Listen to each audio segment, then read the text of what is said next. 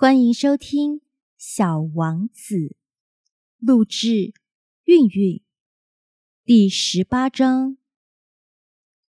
小王子穿过沙漠，他只见过一朵花，一个有着三枚花瓣的花朵，一朵很不起眼的小花。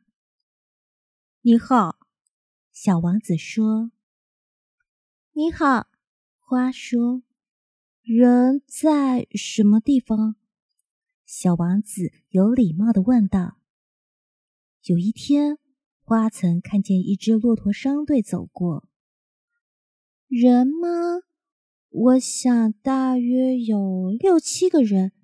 几年前我瞧见过他们，可是从来不知道到什么地方去找他们。风吹着他们到处跑，他们没有根。这对他们来说是很不方便的。再见了，小王子说。再见，花说。